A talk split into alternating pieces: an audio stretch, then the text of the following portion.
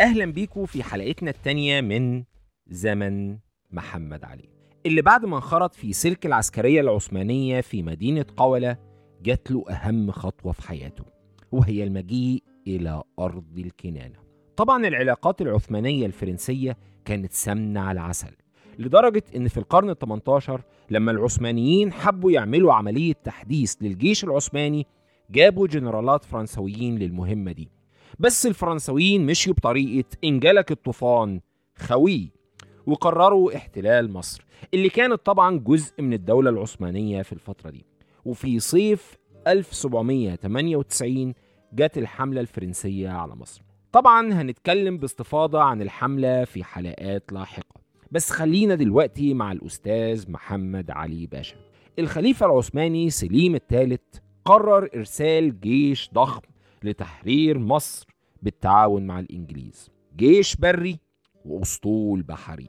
الجيش البري كان بقيادة الصدر الأعظم يوسف ضياء الدين باشا الأعور.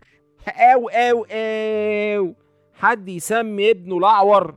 على فكرة ده اسمه تنمر لأن ده مش اسمه ده صفته.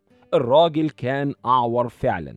وهو في شبابه بيلعب مع مجموعة أصحاب الرمح راح دب الرمح راشق في عينه طيرها وعشان كده بقى اسمه الأعور طب يعني إيه بقى الصدر الأعظم؟ كان بيشيل حديد على البنش ولا إيه؟ ممكن توني القلش الرخيص ده نقلله شوية؟ الصدر الأعظم كان لقب رئيس الوزراء في الدولة العثمانية المهم يوسف باشا كان هو قائد القوات البرية اللي كان قوامها حوالي 30 ألف مقاتل داخلين من ناحية فلسطين. الأسطول البحري كان بقيادة حسين قبودان باشا. أو أو أو. بس بس بس. ارحم أمي من القلش. قبودان دي كلمة تركية بمعنى قبطان.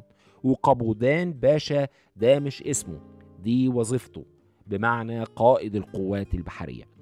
والأسطول العثماني كان مكون من حوالي 6000 مقاتل والقوات التركية كانت مكونة أغلبها من الإنكشارية والأرناؤوط والدولاتية.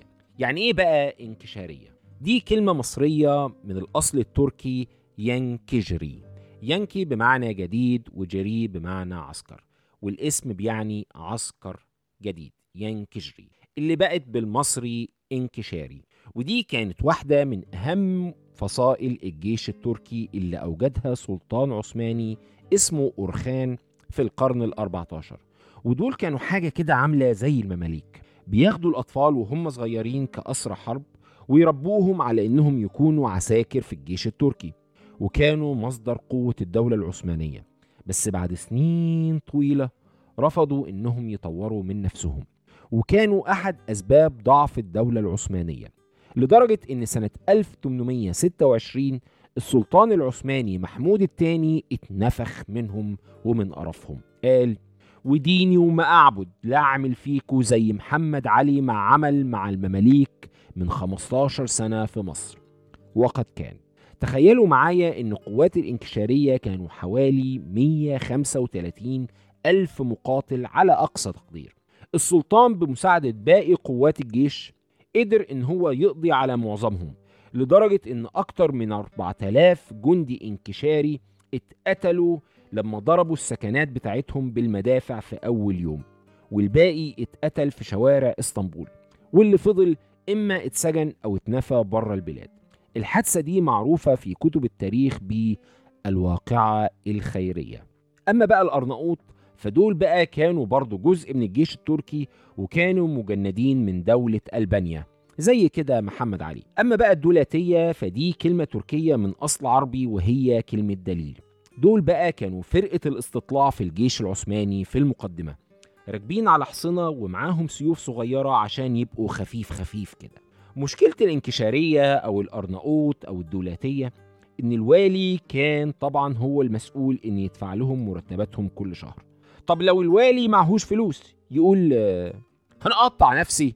ما من كل الشعب بقى أنا مالي ماليش فيه. وقد كان. العساكر دي لما فلوسها كانت تتأخر بينزلوا الشوارع والقرى ويبتدوا يقلبوا الناس بالأدب وبقلة الأدب. لدرجة إن عبد الرحمن الجبرتي اللي هو المؤرخ اللي عاصر فترة الحملة الفرنسية وما بعدها ذكر مرة في كتابه عجائب الآثار في التراجم والأخبار عن حادثة حصلت تبين لنا حالة الرعب والقلق اللي كان عايش فيها المصريين من عساكر العثمانيين. عسكري أرناؤوطي يوم 14 يوليو 1801 نفسه هفته على كوباية عرقسوس انت يا راجل يا بتاع العرقسوس تعال هنا يا حيوان. هات كوباية عرقسوس اتفضل يا بيه.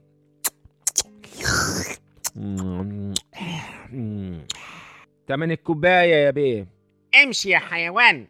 أنا ارناؤوتي أنا مدفعش يا كلب. الله الله الله الله. وليه الغلط طب ده؟ وديني لبلغ عنك زمايلك الانكشارية. وبالفعل راح الراجل بتاع العرقسوس بلغ عسكري انكشاري. وقال له الارناؤوتي مش عايز يدفع لي تمن كوباية العصير. راح الانكشاري وقال له إيه يا شقيق؟ ما يصحش كده. ادفع للراجل تمن الكوباية. راح الارناؤوطي مطلع الطبنجة وقتل الانكشاري. وهرب جوه حارة ودخل بيت واشتغل ضرب. راح مموت خمسة. بالصدفة اتنين عساكر أرناؤوط معديين من الحارة. الناس حبت تطلع غلها فيهم. راحت قتلاهم. وعشان يجيبوا الأرناؤوطي ولعوا في البيت. خرج منه راحوا ماسكينه وقتلوه.